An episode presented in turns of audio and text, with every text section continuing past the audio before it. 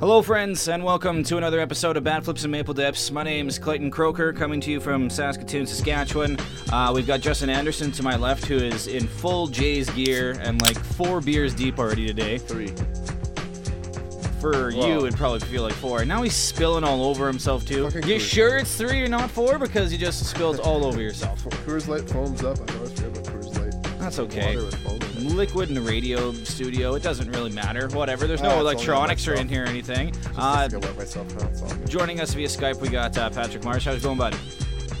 It's going great. I wish I could be there to see Justin's sloppiness after what three Coors? It's just embarrassing, Jesus. really. It's just Christ. I embarrassing. had three pints before I got here. It's a little different than a can of Coors. I gave you a super cool intro to get, try to give you some street cred here. Like, oh, he's having beers. He's wearing Jay's gear, Justin Anderson. And then he proceed, proceeds to spill literally all over Well, himself. maybe did you shake the beer before you handed it to me? Because yours didn't fall. I up. tossed it to you, though. That's on you. That's a rookie mistake. Oh. If I toss it to you, you should know that it's probably going to be a little shaken. Well, I mean, that's like four minutes ago. Yeah, that's on you, though. You got to know it's at least Shoulda- 10 minutes. flicked it Especially with Coors Light. Should have flicked it a few times. With a lighter beer, it's going to foam up faster. But That's with right. a more denser beer, it won't as much. it won't as much. Fun fact of the day. Alcohol. Uh, by the way, Twitter, Instagram, and Facebook, make sure you give us a follow at BFMD Podcast. We're on Spotify, Google Podcasts, Anchor, iTunes, TuneIn, and all that stuff. Uh, today's episode brought to you by Cheap Sunglasses. Cheap sunglasses, way better than expensive sunglasses. I don't know about you guys, but I've lost like four pairs of $200 sunglasses. Two are at the bottom of Shell Lake in Saskatchewan. Like a week after I bought them, they just float down to the bottom. I say this because our radio station, Cruise FM, we just got a new shipment of sunglasses and those things are the best. They Yeah. look like Oakley's, and you can just lose them or leave them around, whatever. It doesn't matter. Yeah. They're like a buck, and they look great. So, I kind of thought you were referencing uh, ZZ Top, all that too. but I've never owned a pair of sunglasses because terrible eyesight and, and prescription sunglasses are like 800 bucks. Never so- owned a pair of sunglasses. Jeez, I had, Hey, I had, I had clip-ons when I was like eight. he's I wear hats. I let guess- me make my joke. okay. Lis- Hey, Clayton, he's got bad eyesight. That explains why he's an umpire. yeah, got him. Oh, boys, you're not making this easy today, if I had a are ya? beer, if every time I heard that joke, I'd be an alcoholic. Yeah, it doesn't make any sense. Laugh says he's covered in beer. It doesn't make any sense. I guess both of you guys have glasses. Hey, Patrick, you're not a big sunglasses guy either. I, I actually will wear sunglasses. The issue is that when I take my glasses off, I can't see like I see life, but it's like a very fuzzy version. Uh, but that being said, if I have to choose between my aviators and looking cool or being able to see across the street, I'm taking cool ten out of ten times. Coward. Coward, you gotta you gotta make some sacrifices, guys, to look cool. It's all about image nowadays, guys. Yeah. It's all about image. How is this podcast gonna be successful if we're out here looking like a bunch of You know nerds? You can be anyone on online, and, and we proceed to be anybody online. That sounded really creepy, by the way. Can I just say? We you can You can be anybody anyone online. That, uh, Yeah. You can be song. anyone.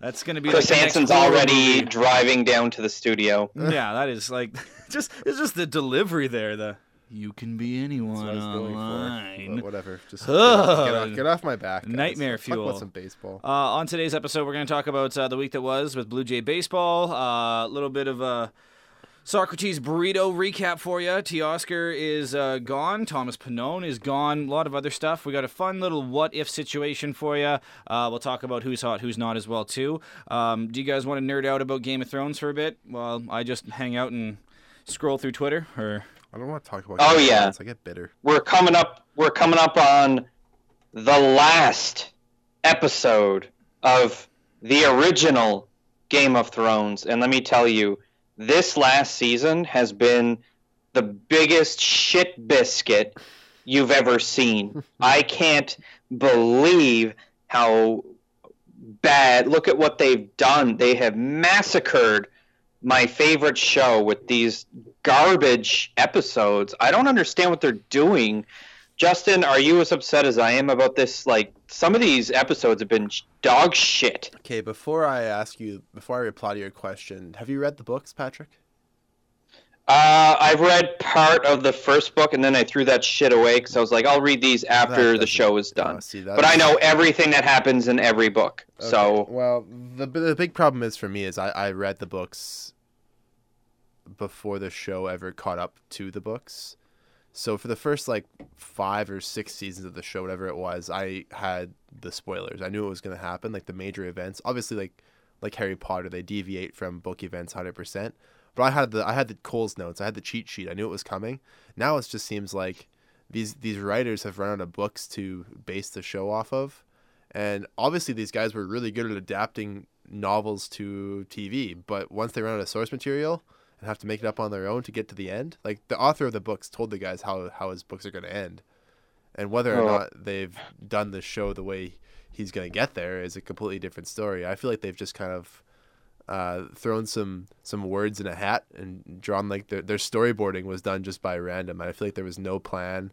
Everything they did for the first six seasons of the show has been thrown out in the last two seasons, and it's been atrocious. Just as long as you guys aren't the type of people to sign that peti- petition to get them to rewrite the season and Oh, redo man. it.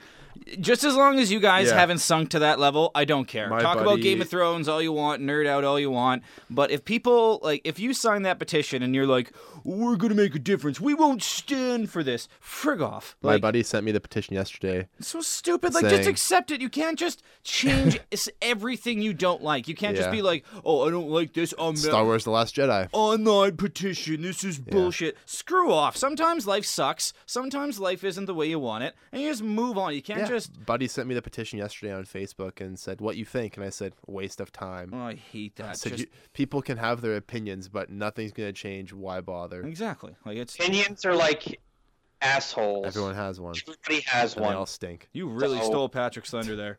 Really just swooping in and stealing it. What? I'm giving I'm giving Justin like he's getting a wide berth from me this week. Wow. I don't Like. I feel bad watch for him because the there I came out swinging uh, last week or the week before. I can't remember The which Maple episode Leafs it jokes, was. yeah. yeah, you were coming in hot that day. Oof. That was like the vulture from Brooklyn Nine Nine. There, you just really swooped, Swooped in. in. And Justin the- did all the the work case. there, and you swooped in and just took the punchline from him. Um, let's talk about uh, the Jays, shall we? Uh, we got another bullpen day by looks of it coming up. Wonderful. Another Tampa Bay Rays day. Our last win was a bullpen day. Yeah. So, do you think that maybe we should adopt this a little bit more, considering that our starting pitching hasn't been great? Even Stroman's starting to struggling a bit right now. Um, but like, do you consider maybe mixing in one of these bullpen days once a week and kind of making it part of our repertoire at all, Patrick? Or do you think that this is just kind of a, a do like we need to do this kind of thing? Uh, I think every game from now on should just be a bullpen day because the only pitchers that we have that aren't sucking shit right now are in our bullpen. So yeah, bullpen every day. Why wouldn't we? I mean, since the Thomas Pannone hype train has been rerouted to Buffalo for a while, um, the only pitcher that we have in our bullpen who I'm concerned about, actually, there's two: Ryan Tepera and Derek Law, who both pitched have both pitched terribly. Um, if we can just avoid those two guys, hell, we can let Elvis Luciano throw three innings every day, and I'd be perfectly okay with it at this point.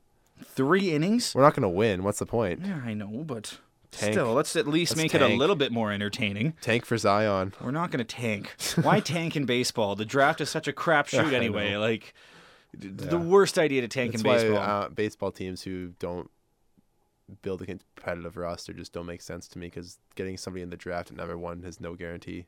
it just seems like these bullpen days are kind of a novelty. I mean, I know it's kind of worked for the Rays a little bit. I don't bit, think but it's a novelty anymore. I know, but I just I'm a little bit more of an old school guy. I mean, in desperation, they work great, and they give your starting rotation a little bit of a break as well. But I don't think it's feasible for the rest of the year because also, I mean, I know our bullpen's playing above expectations, but we still don't have that good of a bullpen. No. I mean, again, it's playing beyond expectations. That doesn't mean we're good. if if you look at stats, if you look at the stats, Clayton, we actually have a, I would say like middle range. So like we would have like a top fifteen bullpen, and that's probably the only thing we have going for us right now. But looking so at the stats, if we're I would middle, say Only 10 teams make the playoffs. And if we're middle of the pack and we're overperforming, that's not good. That means we're like bottom 25 for a bullpen. Now we're, we're in the middle of the pack and we're Now, overperforming. right it's like, oh are. man, like I just I don't trust our bullpen enough to do that. When the Rays did it, they had a great bullpen. Yeah. So it's like okay, that that, that works. You know, we got uh, we got a pretty iffy bullpen. So I don't know. They But also aren't. We also are 29th in the majors in batting average. So yeah, we are bad at hitting the baseball. One of the reasons why was because of Socrates Brito, but he's gone. R.I.P. I'll let you guys He's in go. Buffalo though. Well, He he's passed gone. Let's face it, he's not coming back. He had his chance. He's not.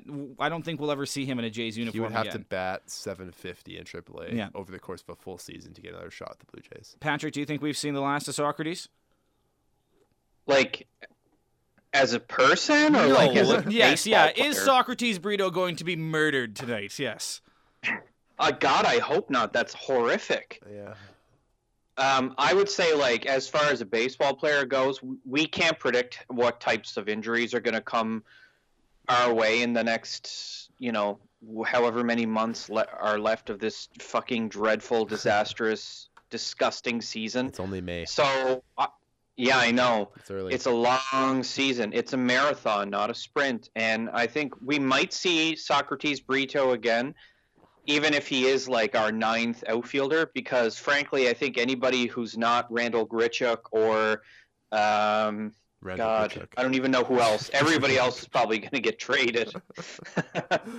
oh my God. Where's Uh, Anthony Alford? He's Why the fuck is Anthony Alford not getting called up? Why do we call up a shortstop Well- and devote an outfielder? um Anthony Alford is batting below 200 right now, so that's why he's not with the Blue Jays. Oh my god. Yeah, he was a little underwhelming. I remember like before He had a great was- spring. What was that story before? Like right before the season, they were like, "Man, Anthony Alford looks like a like physically Looks like an a ball player." MVP, M- MVP type player, Well, like a ball player." I knew he was jinxed at that moment. The big problem is him and Teoscar both had those crazy springs, and Yeah. Teoscar has also gone to Buffalo Yeah, now, he gone. and Ureña is back, which, I mean, I guess Brandon Drury is our fourth outfielder now. I guess so. Yeah, which isn't He bad. has to be. yeah. Because who do we have on left on the roster? We've got Grichuk, McKinney, and who else is our outfield? Are you guys worried about our outfield situation? Just like recapping the guys that we have, it's like, oh man. When's Lourdes Gurriel gonna get back to play outfield for us? Yeah, but he's he's still got to figure it out a little bit. He had a hot start in AAA, but I haven't really heard too much from him Free lately. Biggio. Yeah, but Free B- Biggio. Biggio's not playing in the outfield though. Yeah, he is. No, He plays playing right, at second he plays, base. Biggio plays right field as well as second base and first base and third base. It wouldn't he be more of a major league second baseman instead of a major league outfielder though? To get his bat in the lineup, though, we've got Eric Sogard who's playing well. We've got Brandon Drury who plays second base. We've got Richard Ureña who plays second base.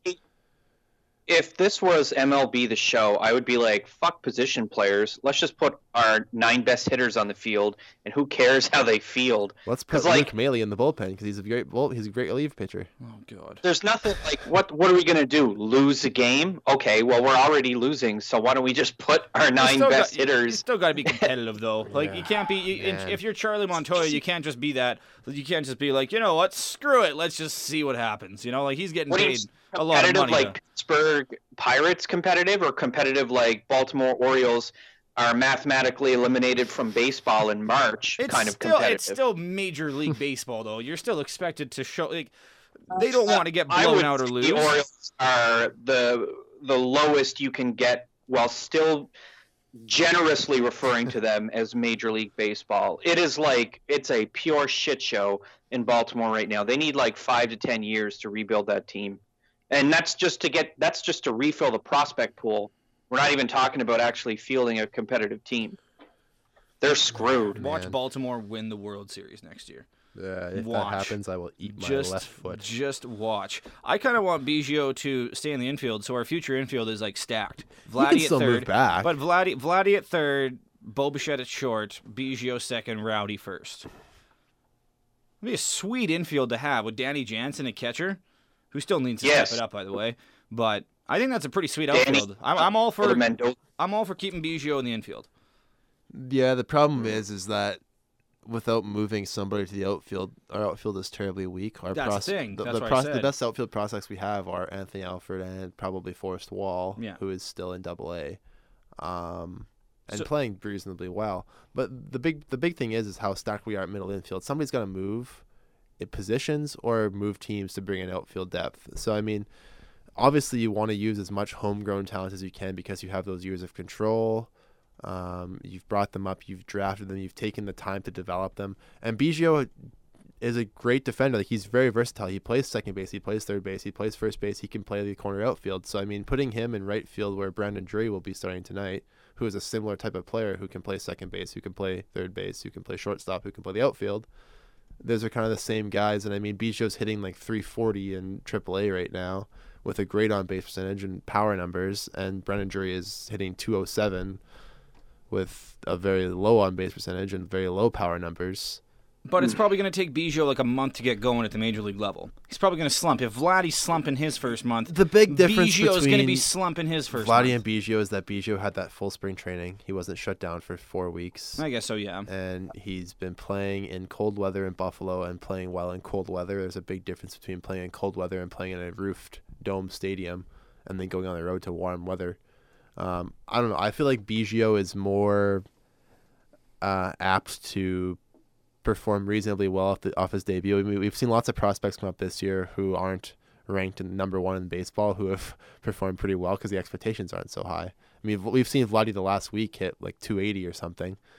Um, since he's been moved up to the number two spot, which we all thought he should have been in to begin with. So I mean, I think Biggio is one of those guys who could come in and be reasonably effective. I don't think he would be effective right now. I don't know. I, I don't think he would. I think if we were calling up any of one of our hot shots, I think Bo Bichette would be the most ready. Yeah, and he's got a broken hand. Mm, I know, but I mean, like he's still. I think he would still be the most ready. I just don't think Biggio's ready. I like. I Free think Nate Pearson. next year he's going to be on our team. Come on, Biggio for Yeah. sure. But I just don't think he's ready yet. I think we. I, I don't want to rush him. Again, what's the point of bringing him up right now? Oh, we got to boost our batting average. Our we're screwed. Okay, we're screwed. Let's not bring him up. We still. I, I just like the idea of just being like, hey, what? Let's just save our guys. Let them play in Double A and get used to that, and then develop. I don't know. I think I think bringing up Biggio right now would be a little bit of a mistake. Yeah, maybe. Wait till You September. might be right. It would be, I think. But just not for nothing, but uh, Forrest Wall right now is his slash line in double A is 250, 372, 355, which is he's obviously not a power It's a good hitter, but finish, he uh, has stolen five bases and he's got 21 walks, which means that he actually is developing a good eye. Now, the the downside is that with double A ball, you're not seeing a lot of break pitches. Mm. It's mostly fastballs, so like he's not really seeing anything that's remotely close to MLB level. So I would like to see Forrest Wall get promoted now rather than later, uh, just so we can see how he does against break pitches because we Yeah. we are desperate for outfield help. Well, like yeah. we need it now. The MLB draft is in a couple of weeks at the start of June, and in my opinion, the Blue Jays need to take either the best player available at their pick, which I think is 11th or 12th, a starting pitcher, preferably a left-hander, or an outfielder, whoever's the best out of those two positions available. And that's they don't need any more middle infield depth.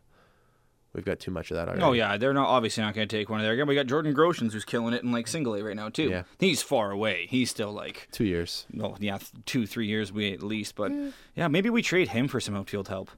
I think we should. We got like Mm. looking at our outfield, man. We were just talking about our outfield's garbage. First round draft picks are tough to get to tough to move on right away, 'cause especially guys who are playing well. Who Groshans is quickly like jumping over people, even though he's low in the organization right now. He's jumping over people in the future depth chart. Like he's jumped past. I think he's jumped past Kevin Smith, who has been struggling mightily in Double A, um, and Kevin Vicuña and Logan Warmoth. He's jumped past a lot of guys that he's behind in terms of the level.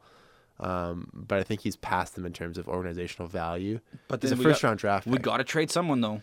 And I, I think the guys who are closer to the show are guys who are more likely to get somebody back who is also closer to the show. We don't want to trade a first round draft pick from last year who's maybe two years away Mm-hmm. for an outfielder who's two years away. We want to trade somebody for an outfielder who may be ready next year. Yeah, again, that's true. I, I would If you- rather have if that. you can get a double A or a triple A outfielder Yeah. who is ranked pretty highly on teams top thirty or wherever Mm-hmm. wherever they are, um, that's probably a better get than a guy who's two three years away. You want somebody who is going to be ready. Like Vladdy is twenty, Bo is nineteen or twenty or something. The two, so those guys. Cavan Biggio is twenty four already, um, because he went to college. So I mean, lots of those guys are already like entering in those years of like learning. So you want to get somebody who's going to come in and fit that age group so that when they all turn 25, 26, 27 like the Houston Astros did a couple years ago, they can win the World Series. So you want to bring somebody who fits in that window. You don't want to bring in somebody who is 19 like Groshans and just out of high school.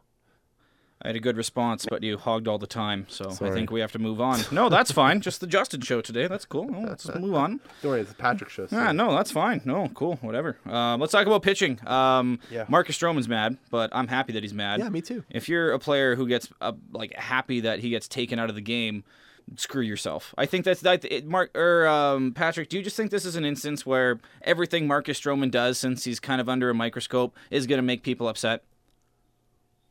it's that, but honestly, in this instance, like, I get why he's upset that he got yanked. Um, I'm starting to fall into the camp of like not being very impressed with Charlie Montoyo's bench management, or at least utilization of his players. Like He's got his nobody to insistence. Yeah, exactly.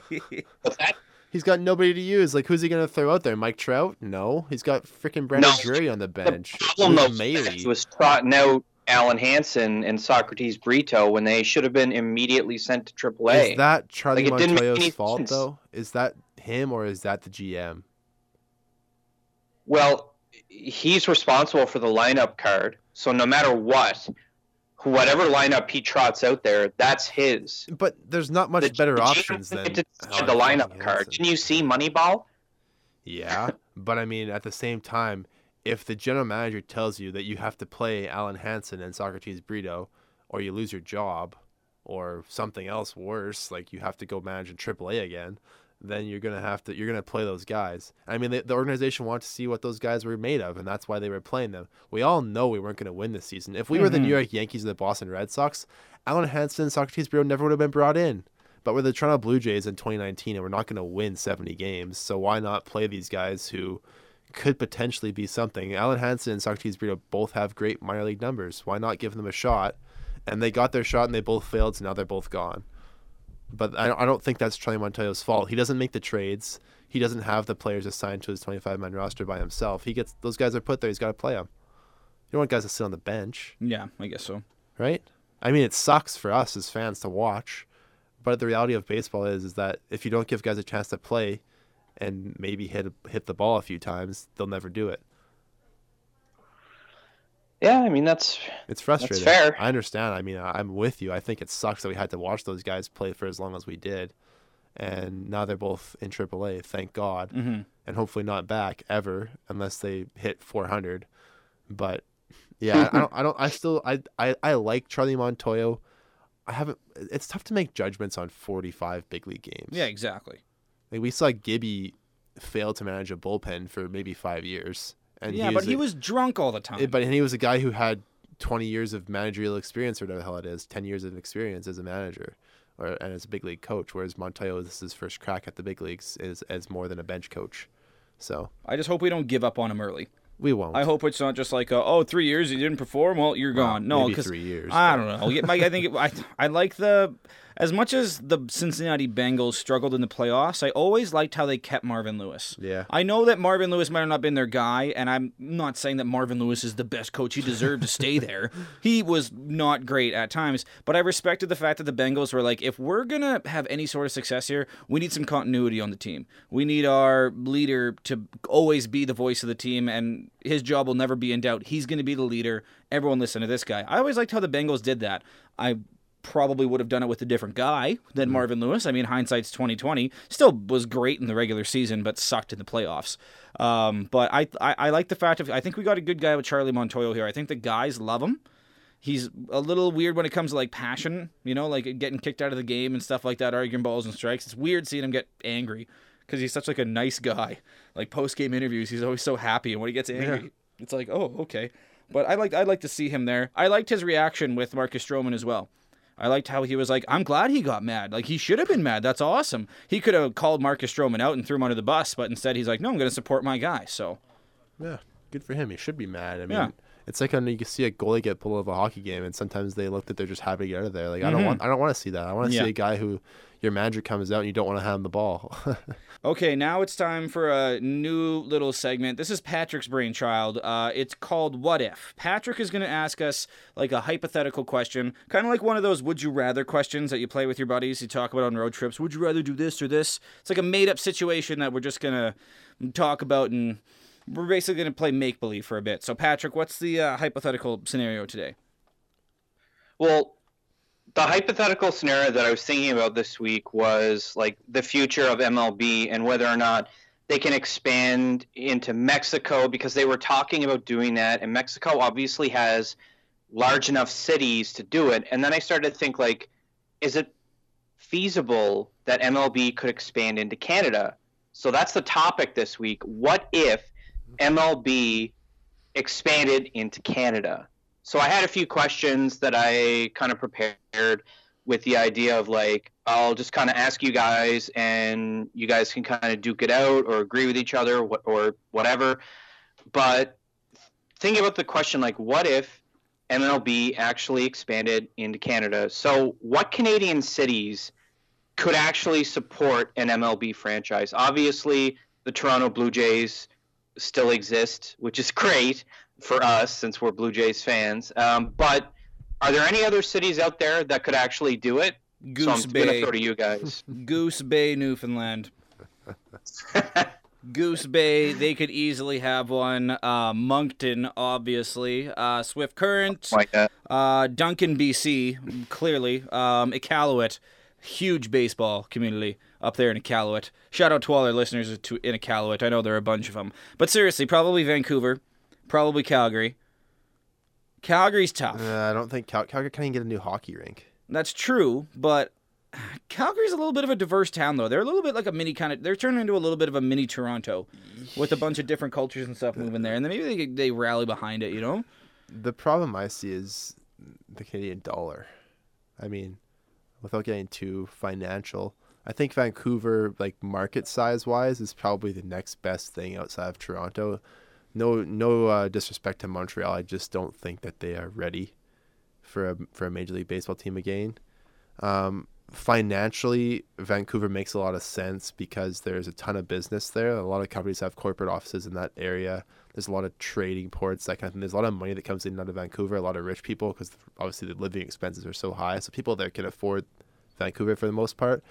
I just think with the because players are paid on U.S. dollar salaries. So Yeah. based on the fact that the Canadian dollar is like what like a dollar thirty Canadian to make a US dollar, maybe even less than that right now, or maybe more than that Canadian. It's tough for for a new ball team, let alone the Jays, who are owned by a massive media company, to it would have to take a, like a substantial either salary or a fortune of an owner or ownership group to open up a second MLB franchise, whether it be a relocation or an expansion. If it's relocation, maybe it might be a little easier because some existing infrastructure would come in, obviously like AAA affiliates and that kind of thing, um, and some staff, that sort of thing. Like if, say Tampa Bay moves to Vancouver, maybe that's easier than opening up an expansion team. But expansion teams are tough. I mean, building a new stadium, the Nat only has a 6,500 capacity for Vancouver Canadians games, so it's tough to base baseball fandom off 6,500 capacity. I mean, I, I, I would love to go there someday, and I think that they, they support that team very well because they sell it almost every game, if not every game it's just tough for me to say that there is a Canadian city right now that could support one. If there is one, it's Vancouver though, just based on market size, proximity, like climate. I guess is a good is a big thing. Uh, it rains a lot, but they could always build a roof on their stadium. I Mhm. mean, I think Calgary would be okay because I think a lot of people from Edmonton and Saskatchewan and a lot of people because mm, a lot of people love the Jays out here in the prairies. A 80 lot of people love the Jays. 81 home games a year though. I know, but a lot different. a lot of people love ba- not just love the Jays, but a lot of people love baseball here in the prairies.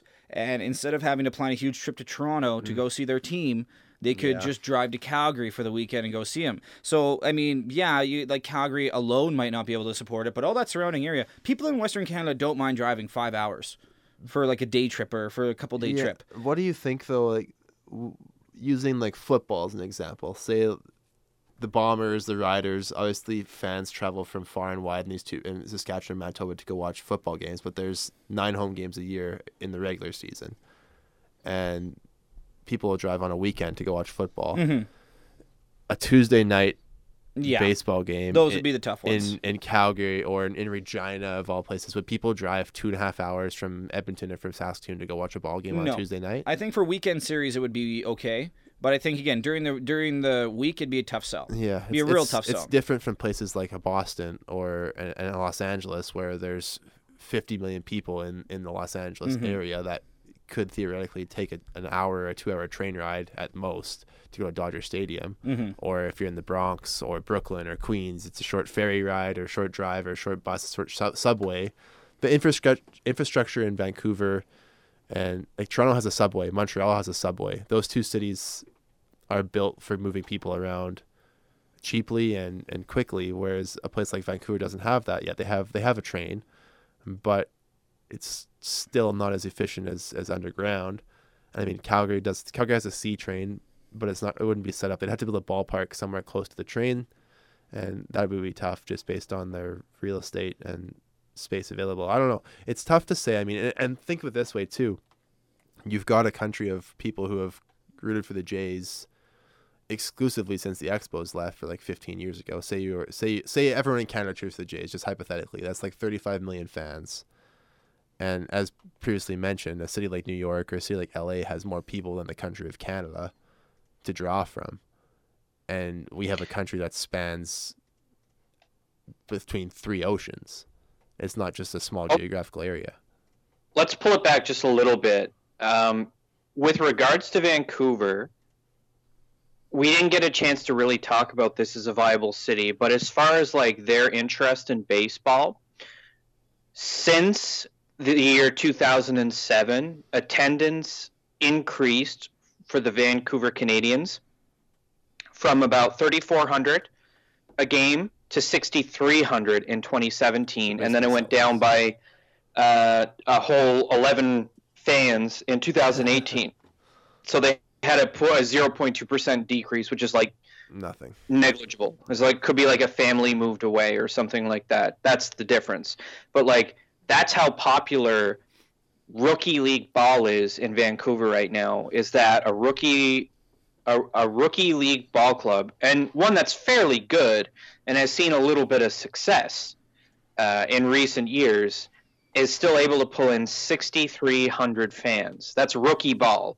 And like, no disrespect to the Nat, obviously, like it couldn't Mhm. host. yeah, couldn't host like an MLB sized club, but it's clear that baseball is a very deeply rooted uh, sport in Vancouver. If you go back to the 30s and 40s, uh, tens of thousands of Japanese Canadians were playing uh, amateur and semi-pro ball uh, before the Second World War and the internment camps and everything like that. There's actually a great little documentary you can watch about the Asahi Tigers, and this was a group that played in Vancouver, and they were a great little amateur ball club uh, that were together right up until internment happened, and I think they eventually did come back after internment, but uh, obviously, like their best years were in the 30s and 40s. But if we look at MLB attendance and what it looks like in other stadiums,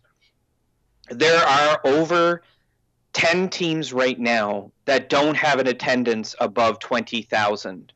So, hypothetically speaking, do we think that there are cities in Canada that could put 20,000 bums in seats 81 times a year for a baseball club? And I don't think it's that far fetched, especially considering how ravenous uh, Canada is for its sports, the way that they consume the CFL and the way they consume uh, the NHL. I mean, even in the smallest market in Canada, which is Winnipeg, there hasn't been a lot of seats available since the Jets moved back to, or since the Thrashers moved to Winnipeg in what was it like 2011 or 2012 or something like that The problem is, yeah, that like I can't, I can't remember the year, but but just let me finish my thought here. Is like they are able to pull in the like maximum capacity of that arena every friggin' night, plus or minus, you know, the twenty people who don't show up. They're Right. perpetual sellouts. And right now, uh, the Miami Marlins have an attendance of 9,360. Now, there's like 20 NHL teams that pull in more people than that. Not the Florida Panthers. Ba- and, well, I mean, you know, maybe not, not the New York Islanders either, but I mean, fairness to them, they're also trying to deal with their own crisis as far as where they're actually going to be playing. Yeah. But that being said, like the average attendance of of those bottom 10 teams is still like 16 17,000 people. So even right after uh, Miami or Tampa Bay, another Florida team, they only have 14,540. So like as far as attendance goes, if you look at it, it's not like there are a shitload of teams that are, you know, pulling in forty thousand a night. There's only two teams right now that have had a, uh, attendance over forty thousand this year, and it's the Dodgers and the Cardinals. Hmm. And then there's a bunch of teams that are pulling in thirty thousand a night. Uh, and then you've got teams that are perpetually popular, like the Mets and the Braves and the Texans, and even the Nationals, who have gone through their own identity crisis this year. But like, if you look at like the home attendance of like even the Blue Jays, it's under 20,000. Minnesota, under 20,000. Oakland in that dump, the Coliseum, as Clayton put it, under 20,000. White Sox with that newer stadium, under 20,000. So, like, I think we have to kind of reframe the question. Do we think that there is enough interest in baseball in Canada for more than two cities or two teams to exist? What do you guys think? the big problem is will a team win? I mean, we've seen it before. When teams win, their fans come out. The Twins have been bad for a while. The White Sox have been bad for a while. The Marlins have been bad forever since they won the World Series when it was like 03 or something like that. Mm-hmm. They've been bad. for, 03, yeah. yeah, they've, they've been bad for 16 seasons. Um, teams like the Cardinals have been great for a long time. The Dodgers have been great for a long time because they can buy teams. They have the fan support. They have money coming in. My concern, I'd love to see a second Canadian team, but my concern is what happens after after three years in that sort of honeymoon phase, um, sort of runs out where people who went to the went to the games because they didn't have an option before, the team is winning sixty games a year and they just don't want to go there and watch a stinker anymore. I don't want to like the Saskatchewan Rush are a good example for me. Like they, the first couple years that they were here in Saskatoon in lacrosse, you couldn't buy a ticket at the, the day of the game; they were sold out. And now I've been to the game. I went to a few games this season, and it wasn't sold out anymore. And they've been here for three years. They've won two championships since they've been here, and yet they're not selling out anymore. It's just there's there's a certain novelty to sports that wears out. Yeah, you, always have like the 50% of your fans are going to be the diehards who are going to come out all the time. But if you have a stadium that seats, say, 60,000, and say 30, say you have 60,000 people who are interested, and 50% of them are going to come out to 75% of the games, that still leaves you well below 30,000 attendance, uh, well below 50, 50% for, for the whole season. And, and, and over a long term, that's just not sustainable. I think the big problem we're seeing is that there are a bunch of teams in baseball right now, more than half of the teams in baseball who just don't want to compete because they know they can't this season, so why even try? And the problem with expanding for MLB right now is that what if your expansion team, yeah, they they try for a few years. What happens if they fail and they have wasted all their resources trying to compete for three years and they have nothing left? Then what happens? Well, I mean, obviously, any group that is interested in bringing a team to Canada is going to have to understand that yeah, you're going to have a honeymoon period for the mm. first three years, but after that, you know, by that time you have to spend three years preparing to build a contender. I think if if and I don't want to see this happen, but in the event that say Miami or Tampa Bay has to relocate, I do think that Canada is a viable option just because this country is fairly baseball starved and not everybody uh, who's a fan of baseball in Canada is, is necessarily going to cling to the Jays. Right. If you know there's a second option. I know that like in Canada the Expos were extremely popular. Mm-hmm. The problem was that in the city of Montreal, the stadium, the Big O, was just it was in a bad spot. It was run down. It needed a massive facelift. It wasn't going to get it. Ownership was really cheap and that's why they got relocated, and they were better off for it. Ultimately, the the the Nationals now are a better team because they moved. It, I mean, that doesn't make it not sad or anything like that, but there, if you took a team like Tampa or Miami and moved them up north, there's already enough infrastructure there that those teams could be successful. Not necessarily in the long term, but I could see Tampa Bay being competitive in three to five years, as opposed to other teams that are going to blow through uh, their prime players sooner than later, like Boston. Boston are are prepared to compete now, but in a couple years, some of those contracts are not going to look so hot. I know, like Chris Sale had a rough start to the year, but like he's been lights if it out. takes them, yeah, he's been great ever since. But the thing is, like, he's not getting any younger. David Price isn't getting any younger. You know, they're this is their time to compete. But like Tampa, I think, are still like their trade for Chris Archer brought them Tyler Glasnow, who has been great, and Austin Meadows, who's going to be a star in the outfield. It's just a matter of time if he's not already. But like, let me reframe it for you guys because I was thinking about this too. With the recent and future success of the Blue Jays, do we think that compared to 20 to 2015, which was a period of like massive growth of baseball in Canada, like are we going to see more and more, especially if the Jays continue to be more successful? Like, is it inevitable that we're going to see a return, like another team in Canada, or is it so far off now that it's more likely we're going to expand to Mexico before anything else? I don't think we'll expand here. We're too spread out. We're too spread out, and the Jays are already Canada's team. It's hard to convert Jays fans to something else. It'd be nice if you could, It would be tough. but again, we just don't have like other than Vancouver, we don't have another place that has so many people that it's a guarantee that they're going to get like 20 25,000 I mean, people in the there's game. only 2.5 million people in the Greater Vancouver area. versus Exactly. Five, five to six, whatever it is in the Toronto area. Mhm. And Calgary has 1 million people. Like that's it's it's Edmonton's the tough. same, you know, yeah. so like it, we're too spread out. That's the that's the main problem. We're way too spread Yeah. out. We don't have an area like where it's like Philadelphia, and New York, and Boston. That whole area there where there's so many people, so much going on.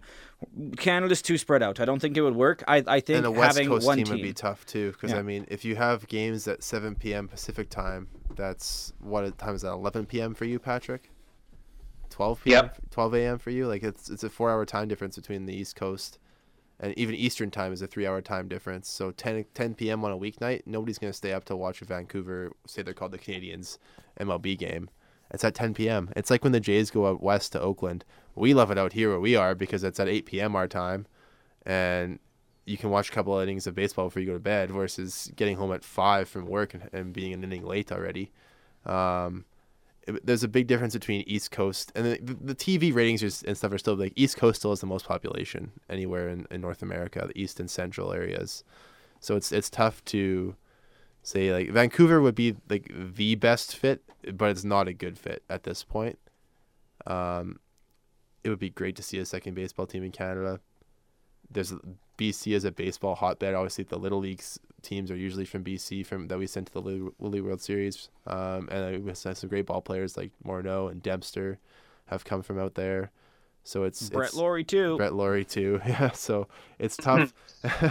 it's tough to say like it wouldn't work, but the the pros and cons, the cons outweigh the pros of a second baseball team currently, and it may stay that way for maybe our lifetime. But we'll see what happens. Okay, let's let's move on because Yeah. this is never going to happen. We're never going to get another baseball team after seeing what happened with the Expos. It's never going to happen. Like the Expos crumbled their last three to four years. There's like three thousand people going to those games. Oh, Like really bad management. Yeah, but I you know I also don't like the excuse of oh the building was in a bad place. If you're a true fan, that doesn't really matter. If you're a true sports city, that doesn't really matter. Oh the building's kind of out of the way. Oh my God. Oh no. That's the what a excuse. travesty. The the building's inconvenient for you? Oh my god. You have a pro sports team in your city. I die for that. Yeah. We got the rush, and I'm still a huge fan. But like, have a pro baseball team in your city, and have the audacity of going, "Oh, the building's kind of out of the way for my commute." Don't go fuck yourself. Falling Like, off the roof, man. There was literally pieces of the roof like falling down, crashing into the stands when fans weren't there. A lot of people would have been scared by that. And not only that, if you look at it, there are a lot of teams that suffer from poor attendance in even the NHL because of parking and where the stadiums are located. A perfect example of that is uh, Arizona, the Coyotes. They actually have a a rising team, but they still can't get the attendance fixed because their Glendale. stadium is in Glendale and nobody yeah. goes to Glendale. I hate that And that's- excuse though. I hate that excuse. It's an What a excuse. bull- I'm just saying, like, No, I'm not. I'm not in- getting mad at you. I'm getting mad at the fan bases that use that excuse. Oh, our building's too far away. You're a real fan, man. You're a real fan. Like here in Saskatchewan, people drive two and a half hours To to go to Rider game. games. Two and a half hours. They drive as far as the as the game is long. Yeah, you can't make a 20 minute out of your way kind of drive. I hate that excuse Mm-hmm. from people. Oh, the building's out of the way. Screw off. It's not out of the way. It's still pretty close to you. Like It's in your maybe that's just a prairie kind of thing though, because we're used to driving so far. But I hate that. excuse. oh, the building's kind of inconvenient. Man, Oakland again. Perfect. Oakland's a dump. Oakland's stadium is. I'm surprised it doesn't fall down every single game because of the wind. But pe- the Oakland fans still pack that place. Yeah. Not pack, but they still have pretty good attendance. the willingness to drive though that's like that's not something that's exclusive to the prairies or even on the west coast it's everywhere that's considered the quote hinterland in canada so anywhere that's not basically ontario or the, the like two densest uh, populated cities in the country which are montreal and toronto like people will not go places because of traffic in those cities but like for us, like we're like, yeah, fuck it, a two-hour drive to go see like an MLB team or a, a, a big concert or something like that. Of course, we're gonna make that drive. There are people who who will take massive drives from Cape Breton to Halifax to go see these Memorial Cup games that are going to be launching this week, and that's like a six-hour drive. Now, granted, the Eagles aren't playing, but still, like, there's a thirst for sport all across this country, and I think. I I do think it's possible, but I do kind of agree with Justin in that we're still several years away from seeing either Montreal or Vancouver be ready because it's going to cost a fucking fortune to build a brand new stadium to be able to do that and they're already you know put, putting a lot of burden on taxpayers when it comes to trying to pay for hockey stadiums so the idea of telling them yeah we want to build a 300 dollar or 300 million dollar MLB stadium um, and we're going to get the taxpayers to pay for part of it, they're going to be like, fuck, no, we're not doing that. So, yeah, I don't know. Maybe it's not even worth talking about, but Well, we I just spent think 25 we minutes talking about it, so I know, but it's important that we do kind of t- have these kinds of exercises because I think baseball is big in this country and it's big enough for us to have two teams. It's just whether or not it's financially viable for a city like Vancouver or a city like Montreal who's been burned before by Major League Baseball to bring in a franchise. Would you ever cheer for another team other than the Jays, though? Let's say No. Vancouver gets the team. Yeah, see, that's No. the thing. I don't think you're going to convert too many Jays fans, especially after that three-year run they had. not enough of us Yeah. to convert. But that being said, like I've been a lifelong Jays fan. But that being said, my father uh, was a Montreal Expos fan. He talked about when I was a kid, like he would talk about like Gary Carter, and he would like show me like Pedro when he was pitching, and like Vladdy Senior and stuff like that. Like I, I think there are a lot of people like my dad who were fans of the Expos and you know when the expos left he had nothing else to cheer for. He was heartbroken in a sense and you know now he and my mother they cheer for the jays because the expos are gone. But I, I don't think it's too far gone that you could see like if they brought the expos back for example i think my dad would cheer on the expos before he continues to cheer on the jays and that's fine because like he grew up cheering for the Expos. So like I get it that he would want to switch teams, and I think that's possible. Like you could that that's viable in Canada, I would think. Maybe? Yeah, again, huge, huge maybe. Huge maybe. Let's get into some baseball again. Real baseball. Uh, real quickly here. Who's hot, who's not? We're going to end the show with this. Uh, three batters that you guys think have been playing well, or two, or one, because basically no one has been playing well when it comes to our batting average. We're like 29th in batting average in the league right now, or something like that. We're bad at hitting, Ugh. is basically what we're saying. Um, Justin, three batters. Who do you have your eye on? Who's been pretty good for the Jays? Uh, well, Galvis has been good again the last week. Uh, Vladdy has t- really turned it around. And I've liked, as much as Justin Smoak has not got a hit in the last week, he's not striking out. He's still getting on base. He hasn't had bad at bats. I it's it's oh. frustrating, and I mean it, we we've talked about it. We we see guys all the time who just get a little bit unlucky, and guys who get lucky, like Mark Buehrle uh, as a pitcher, always got lucky by in terms of using his defense. Whereas Justin Smoak right now is getting unlucky at the plate. He's putting the ball in play. He's walking. He'll break out of it pretty soon. So Smoak, or Smoky, Vladdy, and Galvis were my three. Patrick, do you have anyone different on your list? Uh, Trent Thornton. Let's talk about Trent Thornton going two for three. Hey. I remember uh, before the game started, or like in the first inning or something like that. It was before Trent Thornton had an at bat. Uh, Hazel Mae was talking about how she interviewed uh, Thornton before the game, and he said that he was like an okay hitter or something like that because he actually had hitting experience when he was going to college in uh, in the United States. So it, when he went, he went two for three uh, with no Ks and then two runs, and his uh, the only out there was uh, a pretty decently like hard hit ball to the second baseman, and he did actually like hustle it out, which was impressive. But like it's kind of cool to see stuff like that because it's someone you wouldn't expect to get a hit at all, and he ended up getting two in a game. But if I'm being serious, I think credit should go to Randall Grichuk because he actually did uh, get on base a little bit more than his average uh, this week. Uh, he he drew four or he drew. Am I looking at the right thing?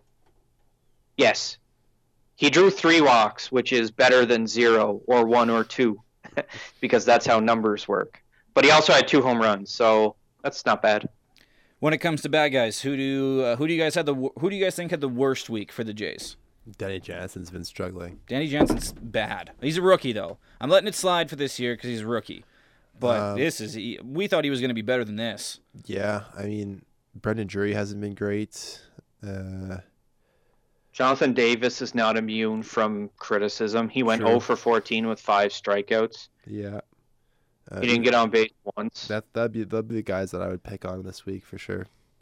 he's gonna get he's gonna get sent right back down to AAA. Maybe this is it. Maybe Jonathan Davis goes down and Gurriel comes back up Perhaps. and goes into the outfield. Yeah, it's Who are some other guys that are struggling though? Like Justin Smoak's been pretty bad. 0 for 14. That eight again, eight The walks. walks, He's though. got walks though. Again, that's a thing. But yeah, that's that's a little iffy. Jonathan He's- Davis has been he's- struggling.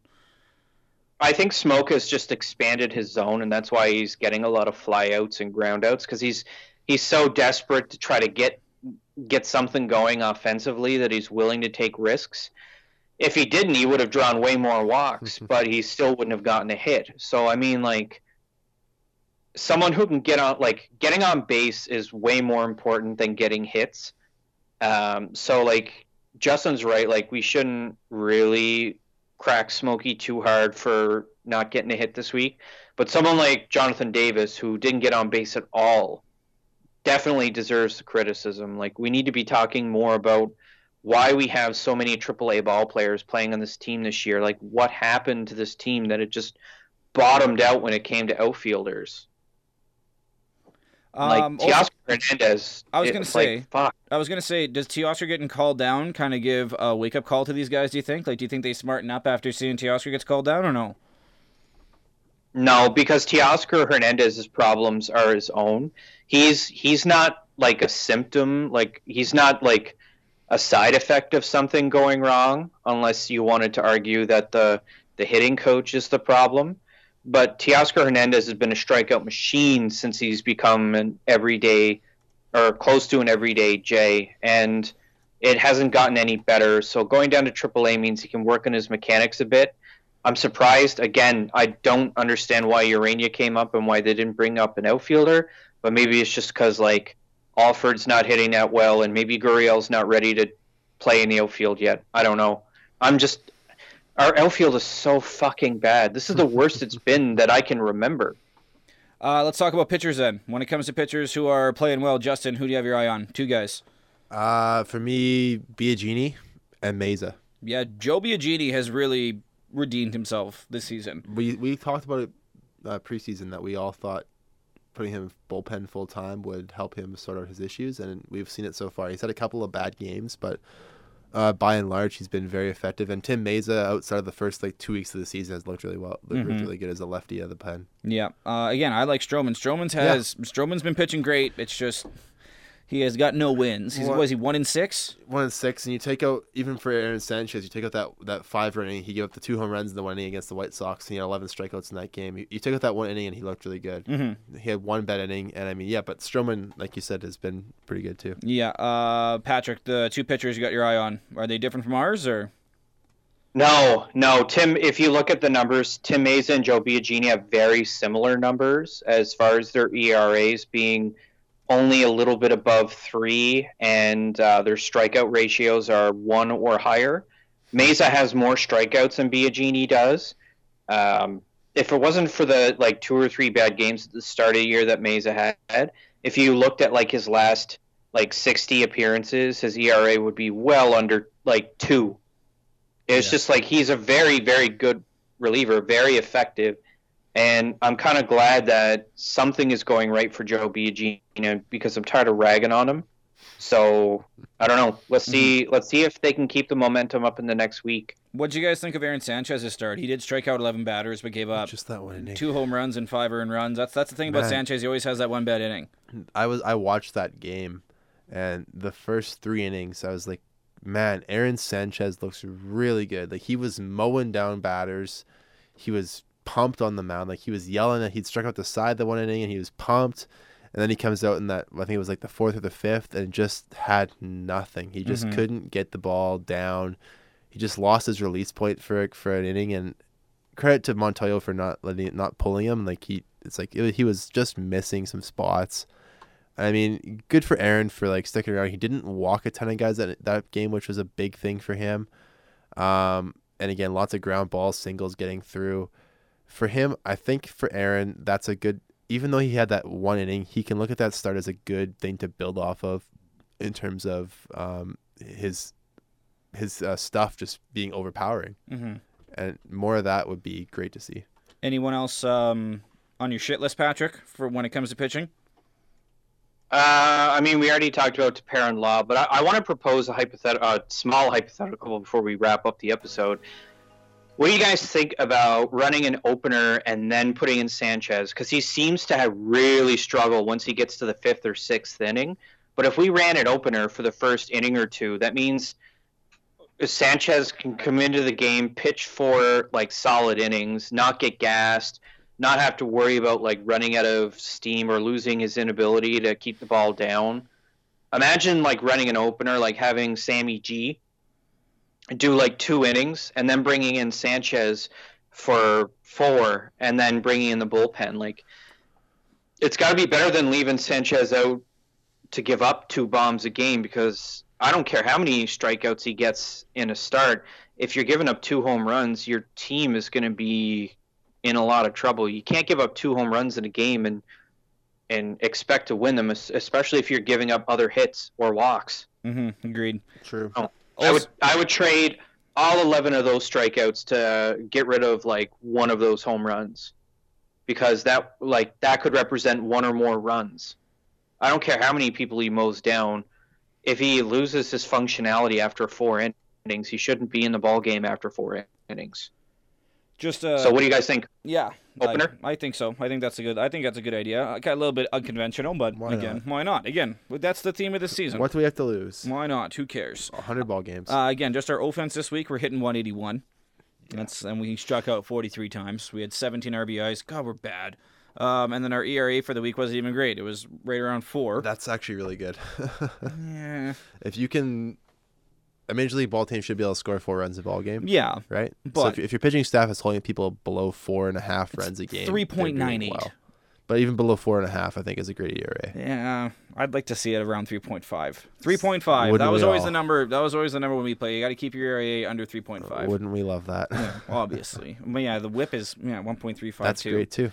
It's not bad. It's not bad. It's not great.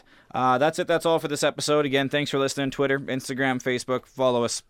Comment. Whatever. You do you. You know what to do when it comes to social media. Um, again, tell your friends. iTunes, Spotify, TuneIn, Stitcher, Anchor. We're all over it.